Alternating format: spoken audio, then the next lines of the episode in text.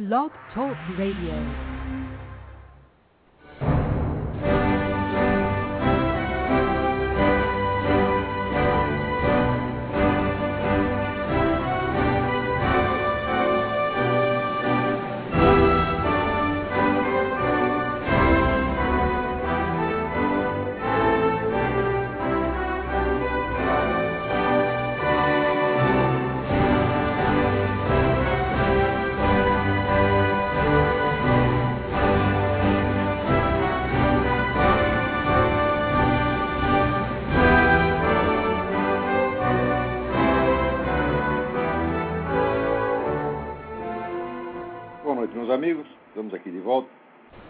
Sempre, iniciamos este programa invocando a Santíssima Virgem Maria e o Santo Padre Pio de Pietrelcina para que roguem a Deus que nenhuma injustiça se cometa nesse programa. Antes de tudo, queria avisar vocês aqui do evento que o Farol da Democracia, www.faroldademocracia.org, estará promovendo no dia 25 de abril, sábado, das 9 da manhã às 13 horas, no auditório do terceiro andar do Barra Shopping, na Barra da Tijuca, Rio de Janeiro, sob o título A UNO América e o Eixo do Mal Latino-Americano. Esse é praticamente o lançamento público dessa organização, a UNO América, criada por iniciativa do Alejandro Penha Esclusa, para fazer face, na medida do possível, ao Foro de São Paulo em escala internacional uma iniciativa altamente meritória, que só não foi feita antes por falta de, de apoio. Mas agora, graças a esta, a esta força da natureza que o Alejandro Penha exclusa, a coisa começou. Então, do evento participarão como apresentador o Jorge Roberto Pereira, que é o fundador e presidente do Farol da Democracia, e como palestrantes o próprio Alejandro Penha Exclusa, a Graça Salgueiro e o Heitor de Paula. Há apenas 200 lugares e a inscrição custa 15 reais. A inscrição de reserva pode ser feita pelo, através do e-mail lspenitente, lspenitente arroba faroldademocracia.org.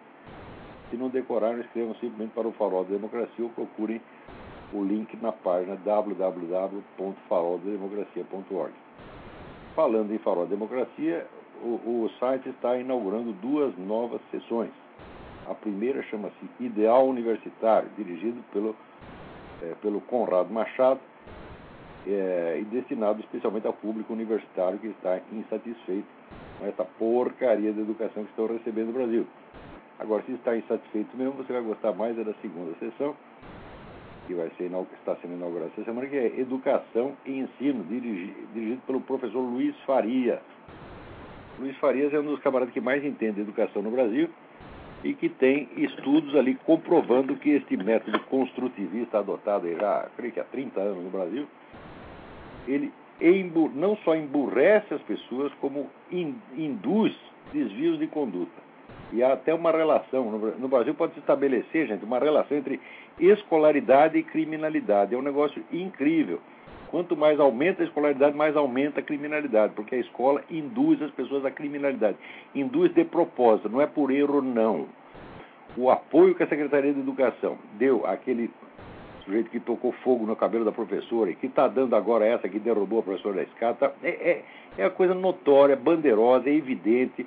Esses chamados pedagogos são todos uns criminosos, deviam estar tudo na cadeia, porque eles estão lá para ensinar a criança, né, a, vamos dizer, primeiro a excitar sexualmente as criancinhas desde pequeno, que era o, o programa, eu me lembro que ah, tem uma seita chamada Menino de Deus, Love Family, eu assisti uns documentários em que a filha do fundador da, da seita denunciava que o pai promovia cenas de sexo grupal com garotos de 4 anos. Tá? Então, enquanto não chegar aí, essa seita Menina de Deus, ela se tornou, de certo modo, o modelo da educação brasileira, porque o objetivo é esse, é excitar sexualmente as crianças, fazer da, das escolas um, um local de encontro para a prática, sobretudo da, do sexo homossexual, tá e, e, em suma, enlouquecer as crianças. Então, bom, se o sujeito virar homossexual, fala, bom, dos males o menor, mas eu creio que vai virar bandido. Tá? Muito bem. Agora, em segundo lugar aqui, eu não posso deixar de noticiar esta coisa. Recebi aqui uma carta da minha amiga Ana Prudente, né, é, dizendo o seguinte: quando Lula, na semana passada, declarou na reunião com Gordon Brown que a culpa da crise econômica era, era de gente branca e de olhos azuis, embora eu tenha os olhos verdes, ele me atingiu em cheio. Me atingiu porque sou uma cidadã que cumpre suas obrigações e segue a respeito à Constituição do seu país. Fora que, literalmente, o senhor Lula cometeu crime de racismo, com a afirmação que fez em rede internacional. Não, no, não o fez em seu gabinete particular via escutas ilegais, que é hoje o costumeiro por aqui. Então eu imediatamente decidi entrar com um processo contra esse que, antes de ser presidente, é o cidadão brasileiro. Bom, então eu fui buscar apoio de todos aqueles advogados que, que vivem falando né, contra o regime tal. Olha, todo mundo pulou fora, todo mundo pulou fora. Quando ela propôs uma ação popular contra o presidente, todo mundo começou a arrumar desculpas para a fala do Lula, não, mas não foi racismo, isso foi apenas um agafe, etc. Você veja a duplicidade de critério que vigora no Brasil. Quando o Bornhausen falou aquele negócio de raça petista, com unanimidade, toda a esquerda disse que era crime de racismo, embora obviamente não fosse, porque está usando raça como figura de linguagem para designar um grupo que não é racial, que não tem nenhuma unidade racial e que não pode ser definido como raça, que é um partido político. Mesmo assim, não, é crime de racismo e aquele vagabundo daquele Emir Sader né, entrou com processo contra o cara e a esquerda inteira apoiou. Agora, neste caso do Lula, note bem, analise o que o sujeito falou. Ele está lançando sobre uma raça a culpa dos malefícios caídos sobre todas as outras e sobre ela própria. Ou seja, você está imputando um crime a uma raça. Meu Deus do céu, isso é nazismo puro. Não tem como explicar isso, porque tem outra pessoa que entrou com uma interpelação judicial. Interpelação judicial é fraquíssimo. Interpelação judicial serve para o sujeito chegar lá e dizer, ah, não tive essa intenção, etc., e botar panos quentes. Tá Mas diga a ele o que disser, isso aí não tem explicação, isso é a mancha de batom na cueca, ele está.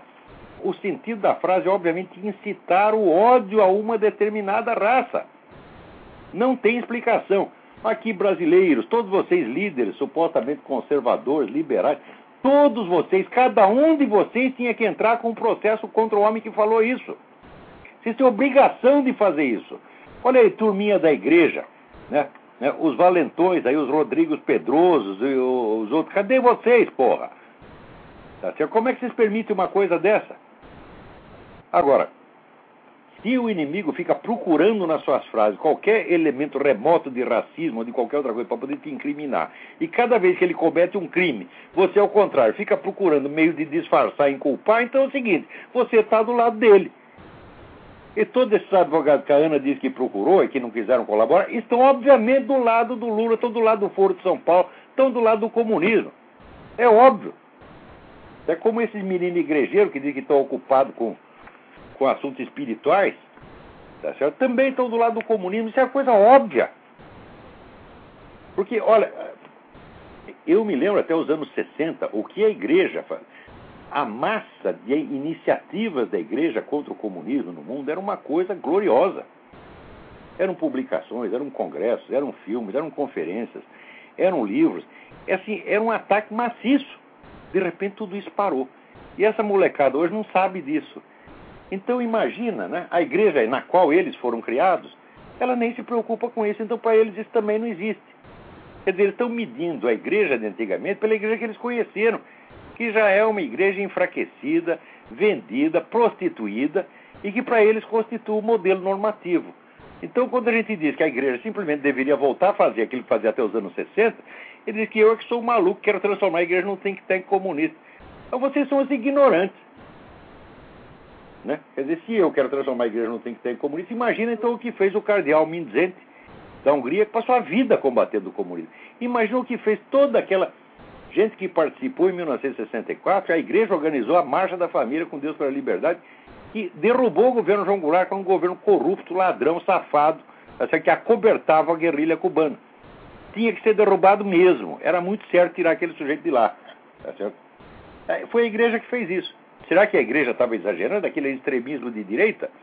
Quer dizer, os bispos cardeais estavam todos errados até a década de 60 e depois quando se venderam para o comunismo, é que passaram a ser a igreja normativa, certa? E quem quer fazer como se fazia antigamente é, é, é radical, é, é louco. O que, que é isso, pô? Peraí, tem alguém no telefone aí. Então, peraí, antes disso. Ana Prudente, tem todo o meu apoio. Ela de racismo é crime imprescritível. Tem que ir em cima disso. E não é um processo. Tem que ter milhares, gente.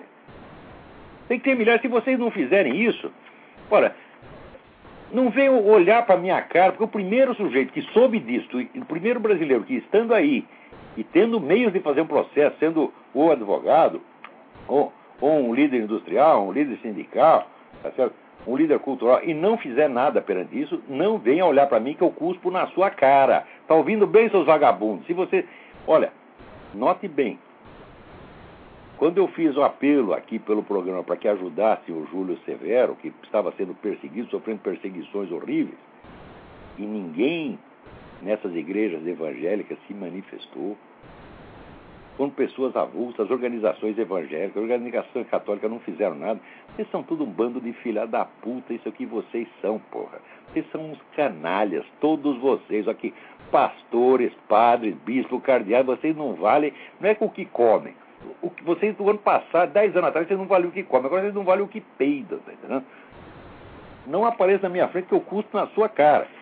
Então, todos que se omitiram no caso do Júlio Severo e todos que se omitiram no caso desse não valem nada. Eles são piores do que os comunistas, porque os comunistas, pelo menos, estão tirando alguma vantagem nessa. Agora, esses caras, eles, eles se acovardam e buscam acomodação, até em prejuízo próprio. Quer dizer, eles se sacrificam perante o Deus comunismo. O sacrifício que eles não fazem para Deus, eles fazem para o comunismo. Olha, né? quando Deus lhes impõe uma situação difícil, os deixa sem dinheiro, deixa doente, etc, etc, eu garanto que por uns momentos eles pensam coisa contra Deus, porque todo mundo pensa, eu também penso. O próprio Cristo na cruz falou, pai, por que você fez isso comigo? Não. Agora, quando o comunismo sacaneia vocês, tá, não, foi por boa intenção. Porra, e depois vão dizer que vocês são contra o comunismo? Vocês são contra o comunismo? Como o Frei Beto diz que é contra o aborto. Eu sou contra o aborto, mas eu sou a favor acabou de publicar um artigo dizendo que tem que liberar o aborto, etc. E olha, o cara ainda se faz de inocente. Não, porque a igreja, diz ele, nunca teve uma posição clara contra isso. Porque, olha, São Tomás diz isso, Santo Agostinho diz aquilo, o outro diz aquilo. Ele está querendo enganar vocês, enganar vocês. Diversidade de opiniões sempre existiu na igreja, não sobre isso, mas sobre todos os assuntos. Na igreja, esses assuntos se discutem durante séculos. Séculos e cada um tem lá a sua opinião. Até que chega uma hora que tem que tomar uma decisão, e daí o Papa toma a decisão. E daí todos os que tinham opiniões diferentes seguem agora a orientação do chefe e não pode mais voltar atrás. Quer dizer, a sentença do Papa, ela não é um negócio que impede a discussão, ao contrário, é o resultado de uma longa discussão. A igreja acumula experiência e conhecimento e examina a questão por todos os lados quando criou aquela massa crítica, tá entendendo? quer dizer, a questão já está é, examinada por com toda a dialética possível, daí tem que chegar a uma conclusão. Daí o Papa diz, é isto. Daí acabou. E quem tinha uma opinião diferente, agora segue a do Papa. E esse São Tomás de Aquino. Né? São Tomás de Aquino que tinha uma dúvida quando, quando né, começar propriamente a vida humana, ele tinha uma dúvida. Agora, se o Papa decidiu, São Tomás de Aquino, no dia seguinte, pronto, acabou, não se discute mais isso que o Santo Amaro aqui não é nenhum Frei Beto, nem nenhum Leonardo Boff, para ficar enchendo o saco do Papa, tá? O Papa decidiu, acabou, porra. Porque você, a pessoa precisa entender como funciona a igreja. A igreja não é uma ditadura. Se existe um exemplo de discussão de, democrática, é o exemplo dos concílios das discussões dentro da igreja. E com uma paciência enorme aguenta todas as opiniões, todas as diversidades, até opiniões absurdas, até opiniões heréticas circulam lá dentro, tá entendendo? Até isso, às vezes, durante décadas, durante séculos, até que chega uma hora que tem que tomar uma decisão. Muito bem. Quem está na linha aí? Alô, doutor Olavo? Eu? Eu não sou doutor. Tudo bem? Ô, doutor? Ah, de professor. Queria fazer uma pergunta para o senhor sobre política. Uhum. Gostaria de saber o que, que um conservador de verdade deve fazer. Quem que ele deve votar? Ele não deve votar, ele deve integrar um desses partidos. Até Peraí, então denominado. Eu entendo o que você está falando. Pera, o som não está muito bom, você está falando muito depressa. Fale mais devagar, com calma, e daí eu entendo. Beleza. É, o que, que um conservador de verdade deve fazer na esfera política? Ele deve deixar de votar, deve participar de algum partido que está sendo montado para defender a causa conservadora. O que, que ele deve fazer? Hum, partido não tem. Agora, você pode. É, tem alguns. Você pode entrar no partido, tá partido? com a ideia de reformá-lo por dentro, de restaurar a moralidade lá dentro. Você pode entrar em qualquer um. Até mesmo o PT? Você pode entrar até em partido de esquerda. Mesmo? Se é para reformar, se é para corrigir, se é para é fazer, vamos dizer, pregar a verdade, você pode fazer dentro de qualquer partido. Agora, você não entra num partido comunista, porque daí se você é, se você é católico, não entra no partido comunista que você vai estar excomungado. Certo. Tem partido de esquerda não comunista. Você pode entrar lá e tentar corrigir o bicho. Porque ser esquerdista não é pecado, não, você está entendendo? Às vezes a esquerda tem razão. Muitas dessas etapas da história a esquerda teve razão. Tá certo? E qual é o exemplo está 100% errada. 100% errada. Hoje só tem filha da puta, tá entendeu? Não tem nenhum que salva, nenhum exemplo de político que está atuante, que defende a causa conservadora, o Bolsonaro, algum desse gênero? Não, o Bolsonaro é maravilhoso, tá certo? Só que a especialidade dele é montar os escândalos e acusar os caras, entendeu? Sim. E ele, assim, é um franco atirador, ele age sozinho. Agora, é. tem um cara não adianta, precisa ter organizações. Uhum. Você tá entendendo? Quer dizer, tá o Bolsonaro tem as suas capacidades e seus limites.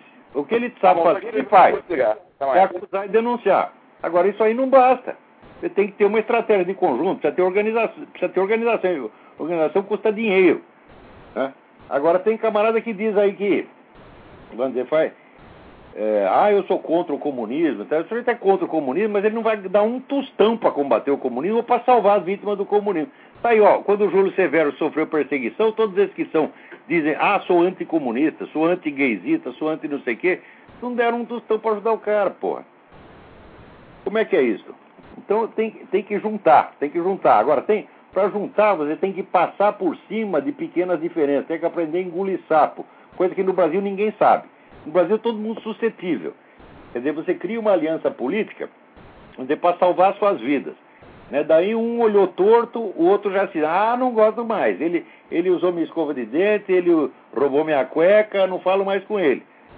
Quer dizer, que viadagem é essa, meu Deus do céu? A gente tem que ter, dizer, inimigo para valer e os outros não são inimigos. Não pode ficar bravo com todo mundo a toda hora. Tem que aprender a se unir, pô, apesar de diferenças. Tá? Ou seja, tem que se ater ao essencial. E diferenças secundárias, esquece, deixa para depois. Tá?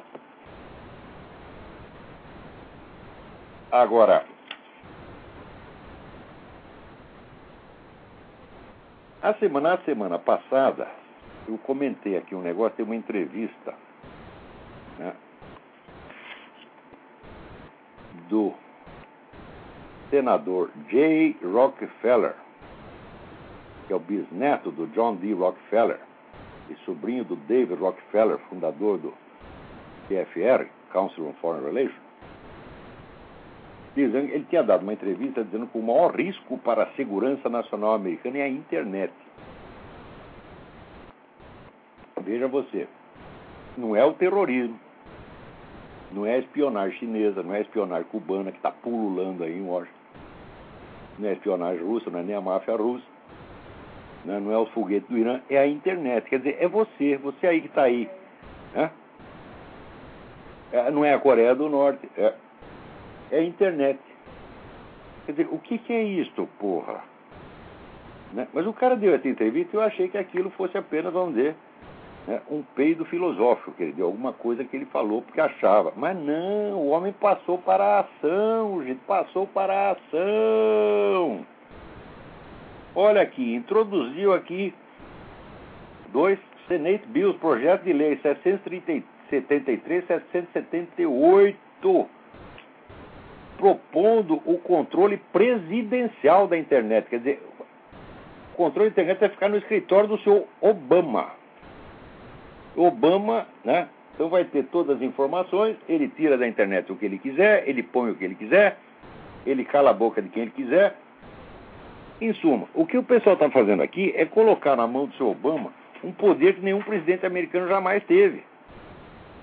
Uma coisa, por exemplo, veja que coisa, o sujeito é espertíssimo. Ele transferiu o escritório do censo para a Casa Branca. Antes ficava num ministério qualquer lá, tá?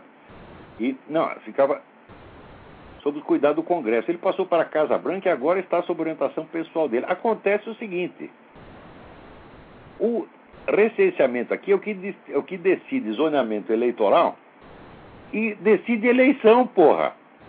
Controlando o censo, o sujeito controla o resultado de qualquer eleição. E os caras entregaram isso na mão do Barack Obama, agora querem entregar a internet também. Você vê que a sede de poder desses caras não tem limite, sobretudo desses Rockefellers. Eu disse aqui para mim é um bando de louco. Isso aqui é uma família degenerada que acredita que tem solução para todos os problemas né? e que o mundo só não está bom porque não faz o que eles mandam, tá?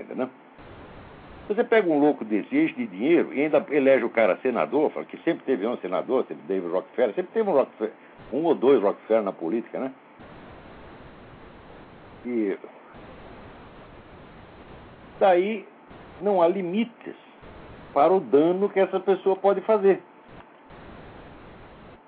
Agora, Enquanto isso, ver aqui, a que, famosa questão da elegibilidade do Barack Obama, em vez dela desaparecer, ser amortecida, como os caras dizem, não, ela está crescendo, crescendo, crescendo, crescendo, o número de processos está multiplicando.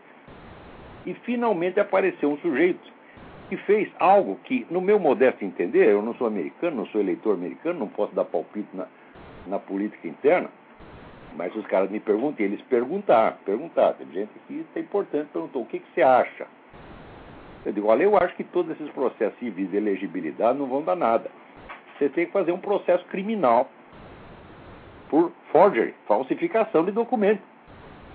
Tá certo? E também por fraude, por o sujeito se apresentar para a presidência sem se identificar, sem mostrar, aliás, escondendo todos os seus documentos. Quer dizer, o cara enganou todo mundo. E pelo menos dois documentos que ele divulgou são falsos. O seu correspondente ao que seria no Brasil alistamento militar, não lembro como é que chama aqui, é provisional draft, uma coisa assim, é obviamente falsificado. E aquela famosa certidão de nascimento, aquela subcertidão, cópia, né? Cópia da cópia da cópia da certidão que ele, certidão resumida que ele colocou no site é, no seu site de campanha é obviamente falsificado. Temos um sujeito que fez um relatório de 200 páginas examinando meticulosamente tudo daquela certidão e prova por A mais B que aquilo é falso.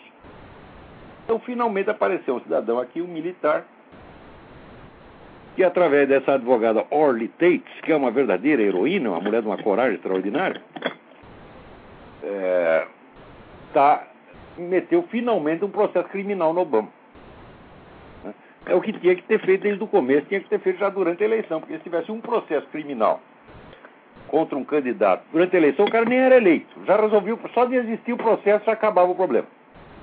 E depois ele ia ter que responder o processo sem poder se resguardar atrás da, da condição de, de, de presidente. Era o que eu achava na época.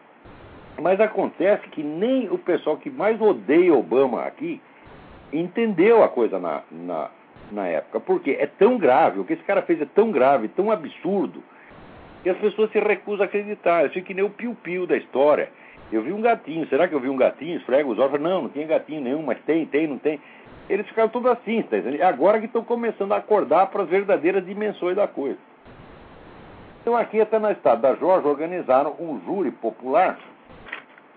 E o júri popular é uma coisa prevista pela Constituição americana, intimando, então, Obama apresentar seus documentos. Então, tem esses dois para ter o processo criminal e tem o negócio do júri popular. Um desses vai estourar a qualquer hora. Não vai ser possível manter, ocultar esse escândalo até o fim do governo Obama. Não vai de jeito nenhum. Né, eu acredito que até os inventores do Obama colocaram ele lá sabendo que isso vai acontecer.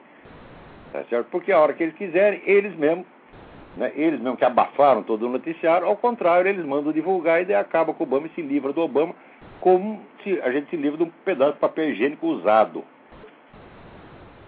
Então, muito bem. Agora,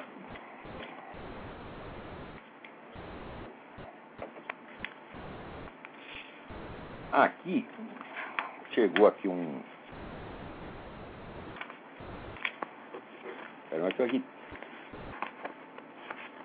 Tem aqui um, um artigo, como sempre, um, um, colunista que eu sempre leio, sempre leio, Wes Vernon, Wes, W-E-S, Vernon, V-E-R-N-O-N, no site www.renewamerica.us. Procura lá no site, renewamerica.us, a coluna do Wes Vernon. Leiam isso toda semana que o cara é muito bom. É um velhinho, mas quanto mais velho ele fica, mais esperto. Né? Então, está falando aqui que esse negócio de espionar soviética e, e cubana aqui nos Estados Unidos hoje está pior do que nunca. Tá certo? Ora, ao mesmo tempo onde acontece isso, chega a notícia através do New York Times que o Barack Obama decidiu amolecer para Cuba. Facilitar as viagens para Cuba. Mas se facilita, isso é facilita a entrada e saída de espião, meu saco. Ao mesmo tempo, também, Barack Obama que está pensando em aceitar a possibilidade de uma bomba atômica iraniana. Quem sabe é bom. Né? Por que combater os iranianos? Por que impedir os coitadinhos de ter uma bomba atômica? Que coisa mais, mais injusta. Todo mundo deve poder ter uma bomba atômica em casa, entendeu? Né? Coreano, iraniano, etc, etc. Ou seja, é claro que esse sujeito foi colocado na presidência para desmantelar isso aqui, tá certo? e para favorecer os inimigos. Também chegou a matéria do Aaron Klein, que é outro cara muito bom, muito bom, muito bom. Eu não, nem estou achando aqui a matéria de tanto papel nessa coisa. Aqui, eu até me perco aqui. O Aaron Klein, que é o correspondente do WorldNet Daily na, em Israel, ele diz aqui que, segundo altas fontes de Israel, segundo altas fontes de Israel, o Obama vai mesmo entregar Israel na mão dos inimigos. Tá certo? Não quer nem saber. Fala, é claro que isso vai acontecer, mas é óbvio que vai acontecer.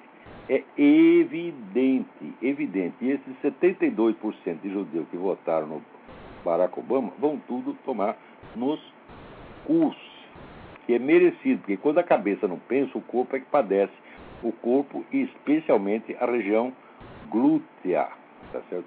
O orifício anorretal. Esse é o que sofre quando a cabeça não pensa, né? Agora, alguém me pergunta aqui o que, que eu acho do livro né, do tal de Andrew Keane, chamado O Culto do Amador. Né? O livro ataca né, essa efusão de liberdade cultural que aparece através da internet. Diz que a internet está bagunçando tudo, está estragando tudo, está promovendo os amadores em vez dos profissionais. Falei, ó, em primeiro lugar, eu não vejo por que, que seja a internet que faz isso, porque todo jornalismo faz isso há 200 anos, tá certo? É...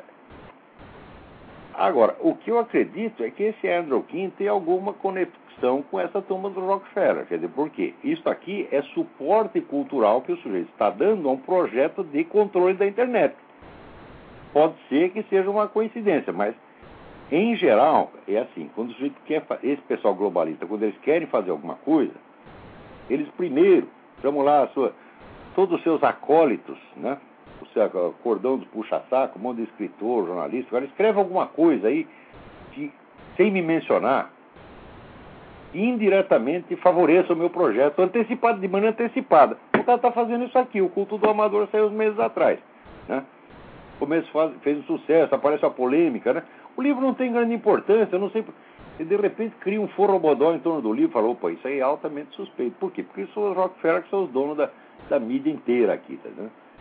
Então, o patrão tem um projeto de lei que ele quer apresentar, para controlar a internet. Então, antecipadamente, já começa a publicar livro que, direto ou indiretamente, vai levar a essa conclusão. É assim que se faz as coisas. Agora, as pessoas leem os livros ingenuamente, né, acham que livro é, nasce como, como do ar, ou nasce, nasce em árvore. Não. Tem um negócio chamado indústria editorial e quando você vê qualquer autor onde você viu a maciça onda de propaganda em torno dele na mídia, é porque está ligado aos interesses da própria, da própria mídia. Tá certo? O interesse da própria mídia está evidentemente ligado a certas fontes de poder. Quer dizer, não são escritores normais. O escritor normal ele lança o livro, seus livros, sem um suporte publicitário anormal. Tá certo? Como tem aí no Brasil para Leonardo Boff e Frei Beto, é um suporte publicitário anormal. Por quê? Porque tem interesse político por trás. Tá certo? E eu nunca tive suporte, suporte político nenhum. Quer dizer, os meus livros fizeram sucesso relativo dentro de uma medida razoável. Tá certo? Por quê? Porque os leitores gostaram. Tá certo? Agora, quando você vê o pessoal fazer barulho além do que o livro merece, é porque tem coisa atrás, gente. Tem coisa atrás. Agora, por exemplo, alguém me manda aqui né, esse. Falando do novo livro do Chico Buarque. Eu nem consigo, não estou conseguindo achar a nota aqui. Até esqueci o título do livro. Mas eu sei que um, um cidadão chamado Tibiriçá Ramalho escreveu uma nota. Ah, está aqui uma nota tão bem escrita, mas tão bem escrita, que eu duvido que o Chico Buarque escreva como o Tibiriçá Ramalho. Está aqui no, no blog http dois barra barra sem www observatório de piratininga.blogspot.com Leiam lá a nota do Tibiriçá Ramalho, né, com o título Velho Chico. Buarque não vai além dos clichês em novo romance o, o leite derramado. Né? Começa, é possível babar e não chorar pelo leite derramado? Sim, se o leite derramado em questão for o romance de Chico Buarque de Holanda. A imprensa paulista derramou litros de baba e tinta por ocasião do lançamento do livro. E assim vai. O Tibiriçá Ramalho é colaborador do MSM, do Mídia Sem Máscara. Então, estamos aí muito orgulhosos de você, Tibiriçá Ramalho. Você, você se escreve, você sim é um escritor, não esse merda desse Chico Buarque de Holanda. O Chico Buarque de Holanda, de vez em quando, ele tem um achado, ele combina duas ou três palavrinhas direitinho, tá mas não faz nada de novo mas há, mais de 40 anos, tá entendendo? Mas tem que ser mantido. Por quê? Que eu saiba, eu me lembro do tempo, tá certo? Em que eu era militante de esquerda, o Chico era tido como um dos grandes contribuintes do partido comunista. Hum? Então eu lembro também, eu lembro que um dia eu fui visitar um conhecido meu que mora num, num conjunto residencial, num conjunto residencial não, como é que chama? Um bairro, um bairro fechado, como é que chama? Condomínio. Condomínio, condomínio, eu estou ficando gagado mesmo. Condomínio só tem oito casas. E chego lá, né? A casa é tão imensa, tão imensa, que eu perguntei, o que, que é aqui? Aqui é o aeroporto onde a gente toma o avião para ir na casa do fulano? Não, aqui já é a casa do fulano. E na frente, bem na frente, tem outra casa do mesmo tamanho que era do Chico Buarque. Tá certo? Então, quer dizer, o homem vendeu disco pra caramba, ficou bilionário. Né? E o dinheiro dele é importante para o Partido Comunista, então é por isso que tem que ter esse oba-oba em torno do cara. Gente, vocês têm que aprender que na vida cultural, entre aspas, você, você tem até mais picaretagem do que entre os políticos. Escritor, jornalista, é pior do que político, gente.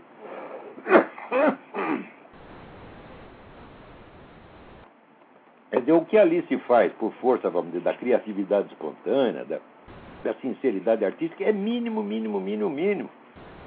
A maior parte é tudo picaretagem mesmo, né? Então é picaretagem esse negócio do culto do amador, porque é muita coincidência. Né? Aparece aí um intelectual argumentando contra a internet, que a internet só cria caos, bagunça e promove amadorismo, e daqui um pouco aparece lá o seu. O, li, o livro cria aquele bafafá acima dos seus méritos reais, porque afinal de contas. Grande merda o senhor falar contra a internet. Qual é a importância intelectual que isso tem? Não tem nenhuma mas se cria um factoide cultural e esse factoide cultural já prepara o ambiente para o projeto de lei do seu Jay Rockefeller, né, que quer que a internet seja controlada pelo Obama, por quê? Porque o Obama é controlado por ele. Né, também não pensa que o Obama está com essa corda toda. O Obama é o office boy desses caras e será jogado fora no devido momento. Devido momento. Agora, não deixem de ler o artigo do Wes Vernon, esse é sempre, sempre importante. E nem o do Tibiriçá Ramalho, essas são coisas muito boas que estão aparecendo por aí. Né? Agora, também alguém me mandou aqui um, um, um link para um vídeo que tem no YouTube que chama El Arte Nuevo de Hacer Ruina, Ruinas. El Arte Nuevo de Hacer Ruinas. E o sujeito mostra o que, que é a Havana hoje. A Havana está totalmente destruída. Destruída. Então mostra, é incrível, incrível. Mostra lá uma moça que, que mora num, num prédio, né? Onde antigamente era um hotel luxuoso, hotel, hotel Regina, né? e a moça está morando no mesmo prédio até hoje. Ela ficou saudade do, do tempo do hotel. Tá? Daí, pior ainda, aparece um teatro. O teatro devia ser lindo, maravilhoso, enorme, totalmente destruído, e está lá o faxineiro do teatro. Ele ainda vai, ele diariamente vai lá para limpar o teatro, limpar as ruínas, como se o teatro estivesse funcionando, e ele diz: Eu ainda ouço os cantores aqui, eu ouço o Caruso eu sento aqui e fico imaginando na minha fantasia tal Caruso cantando lá dentro. Quer dizer, o cara tem amor pelo teatro. Né? O faxineiro, agora, o governo não tem, o governo deixa tudo derrubar, deixa tudo destruir, você tá? Porque socialismo é isso, gente. Socialismo é ruína, socialismo é miséria. Né? É, é, é ruína não só física, mas é a ruína da espécie humana, é a ruína da moralidade, a ruína da consciência. Tá Quem quer que goste disso não presta, gente. Quando é que vocês vão entender um negócio desse, porra?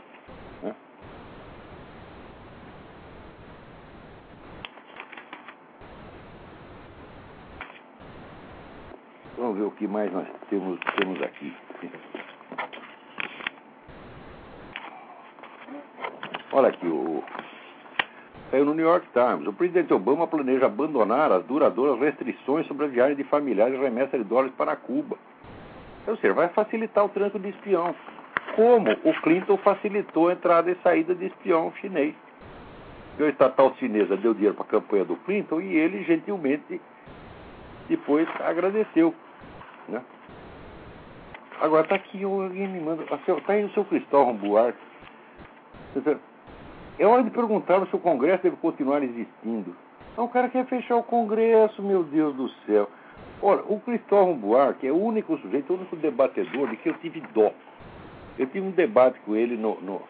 Você sabe que eu sempre fui impiedoso, fui cruel com esses debatedores que se metem a besta. Eu sempre fui cruel, envergonhava os caras, humilhava, punha de quatro. Né? Alguns desistiam no meio e iam embora, né? É que nem o, o, o João Pedro Stedley saiu dizendo se eu soubesse que ia ser maltratado assim, eu não vinha aqui. Falei, não era para vir mesmo, desgraçado. Mas o Cristóvão Buarque, ele é tão burrinho, tão burrinho, tão burrinho, eu fiquei com dó. Eu até afaguei né, a personalidade dele um pouco. Mas como é que a gente fala uma coisa dessa, porra? Mas saiu no site do Cláudio Humberto, o homem quer fechar o Congresso, porra. Agora, ele não diz nem para quê. Eu aqui recebo uma carta muito amável do Agenor Viana. Professor, sua coragem é algo extraordinário. Agradeço mais uma vez, especialmente em nome daqueles que não faz, a defesa que o senhor faz do Brasil, da religião e da verdade. Que Deus assista sempre e dê muita vida e lucidez. Muito obrigado, Agenor. A você também. Muita força. Né? Agora, alguém me envia aqui um negócio dizendo que o site do governo já põe, já está colocando lá papéis, documentos do Foro de São Paulo em papel timbrado do governo, porra. Quer dizer, o Foro São Paulo já usa estrutura de governo para mandar no Brasil. Né? E essa semana saiu até a, a declaração né, do, do Foro, a declaração final do Foro de São Paulo. Olha aqui, olha aqui. Vamos ler aqui. Saiu no site do pt.org.br. Em três dias de reunião com a participação de 844 delegados de 35 países. Parentes, quem paga esta merda? Quem paga 844 passagens de avião, ida e volta e mais hotel? Em 35 países. Ninguém pergunta, é proibido perguntar. Tá Eu digo quem paga. Quem paga é o narcotráfico. Óbvio que é o narcotráfico, porra.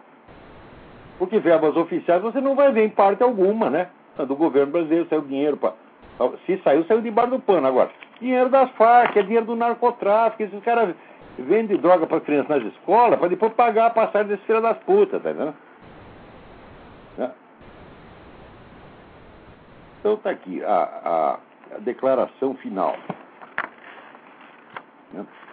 A declaração valoriza o novo momento político da América Latina, registrando que 13 países da região participam dos governos nacionais, dos, dos partidos e membros do Foro de São Paulo.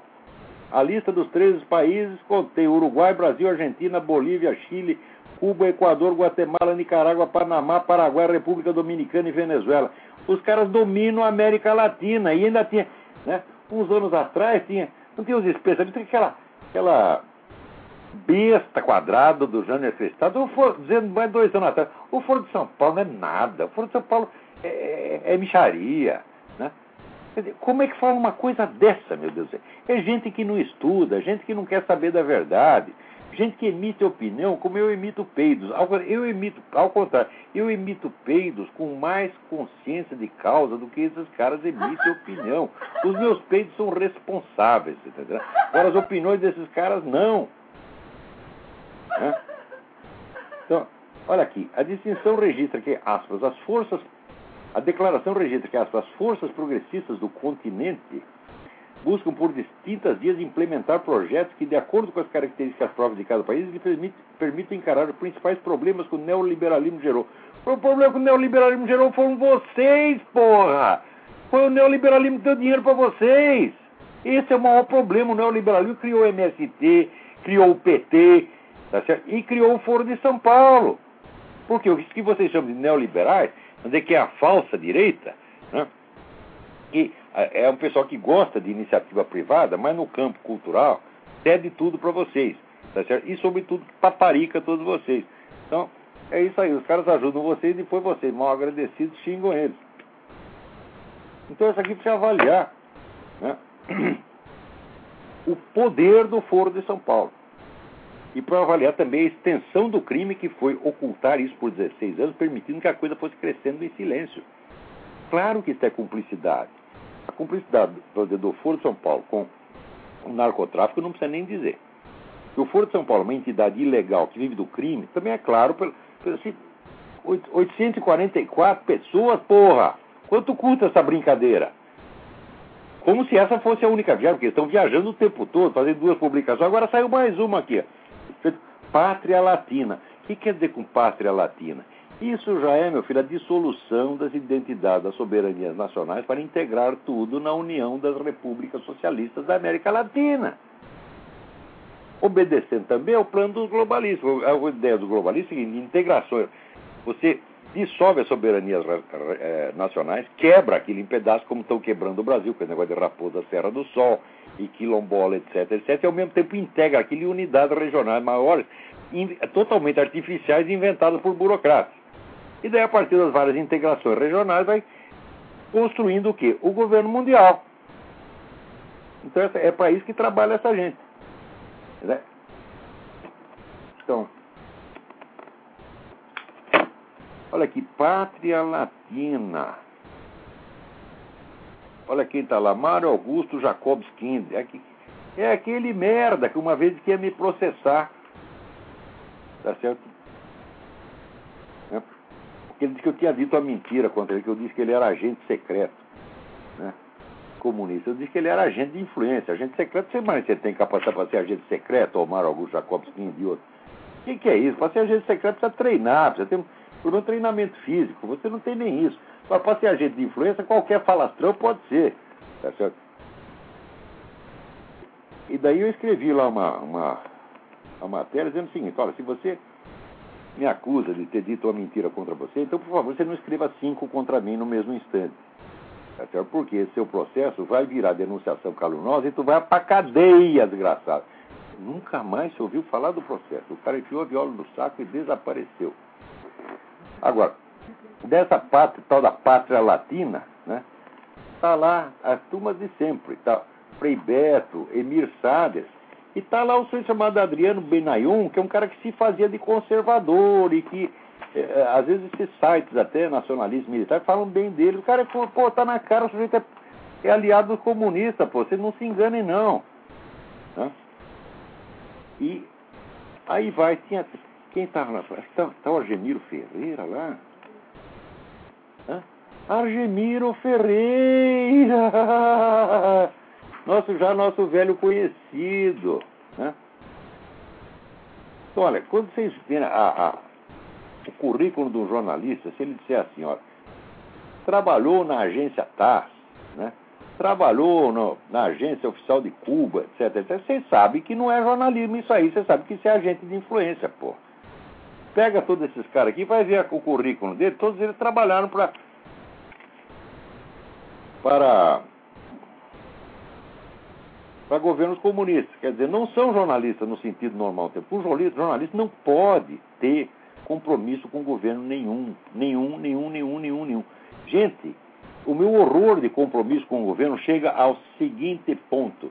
Eu estou teoricamente aposentado no jornalismo há 15 anos. Nunca fui buscar o dinheiro.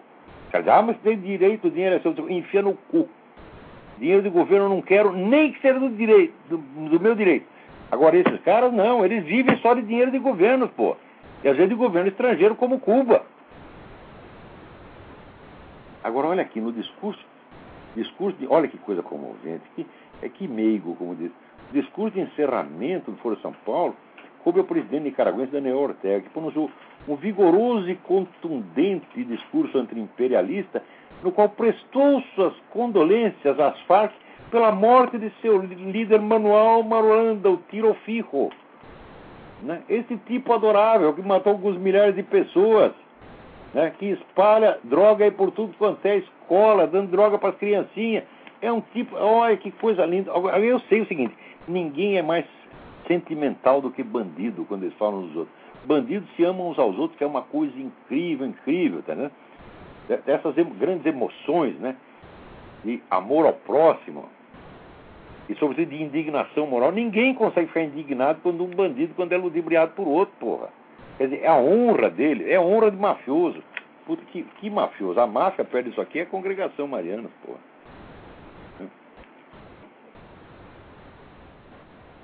Daí aqui, esses, esses, aqui esse site, esse Pátria Latina, eles mesmo dizem, nasceu do que? De um congresso jornalista realizado em 2001, onde em Havana. Congresso jornalista em Havana é coisa do serviço secreto cubano não é outra coisa jamais. Não há jornalismo em Cuba, meu Deus do céu. Só há o serviço secreto. Quando é que vocês vão entender? Todos os jornais, todas as publicações pertencem ao governo e estão sob a fiscalização direta do, da polícia secreta. Então essa gente toda é empregadinho do serviço secreto cubano. É. Vamos ver. Agora, para que vocês. As pessoas se queixam, que às vezes eu mando as pessoas a puta que eu pariu. É, é injusta a queixa, porque é o seguinte, olha aqui. Alguém me manda aqui uma notícia. A puta que pariu existe, existe. É um bairro que fica na cidade de Bela Vista de Minas. Tem um cartão na entrada do bairro. Bem-vindo à puta que pariu. E tem ônibus. O ônibus está escrito puta que pariu. Né? Agora, vocês imaginam a situação que fica, por exemplo, né? Vou rezar a missa. Onde você vai rezar a missa, padre? Na puta que pariu. Que coisa horrorosa. Agora, isso quer dizer, quando mandar a pessoa a puta que pariu, não é ofensivo, é apenas uma referência geográfica. Fica na cidade de Bela Vista de Minas, perto de João Monlevade, Minas Gerais. Tá vendo só? Pode procurar, tá lá. Você procura a, a de Bela Vista de Minas, no guia dos municípios.com.br, você vai verificar que é a pura verdade.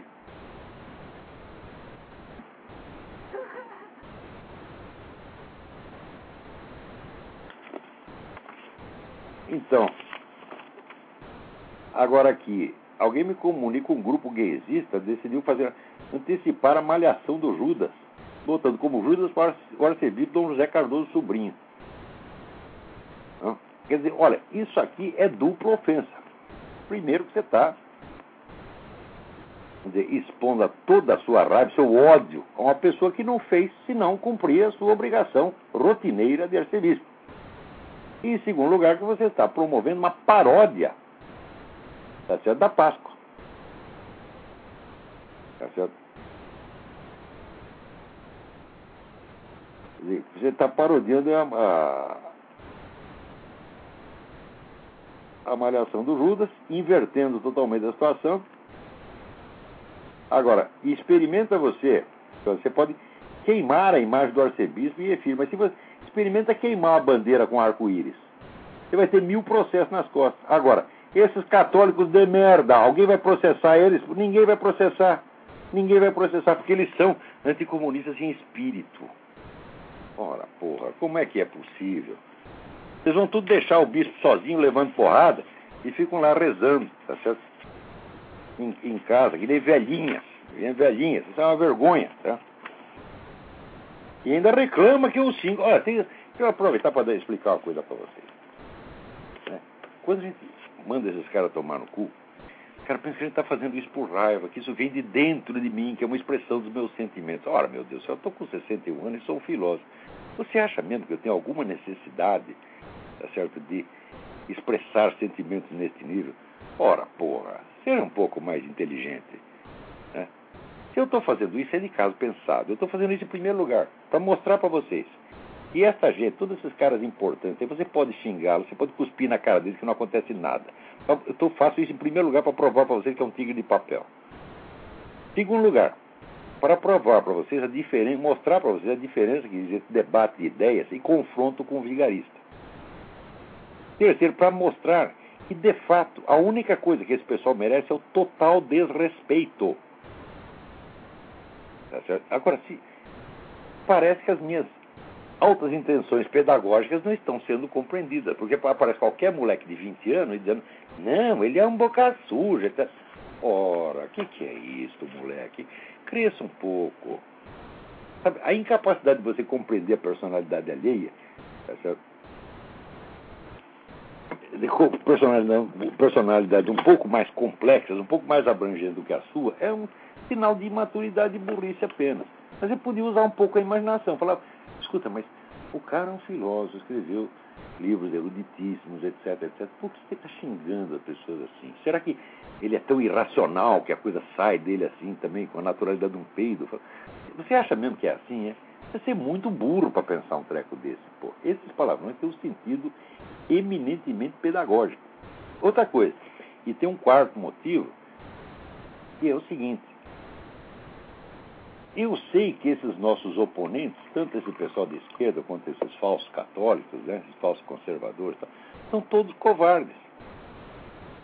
Eles, se você os, os trata bem, eles se sentem encorajados. Mas se você os manda logo a puta que os pariu, né, eles pifam, eles murcham.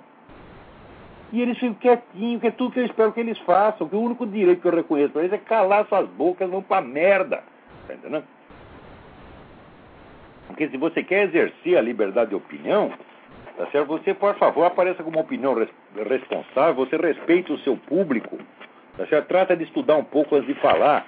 Claro, erros todo mundo pode cometer.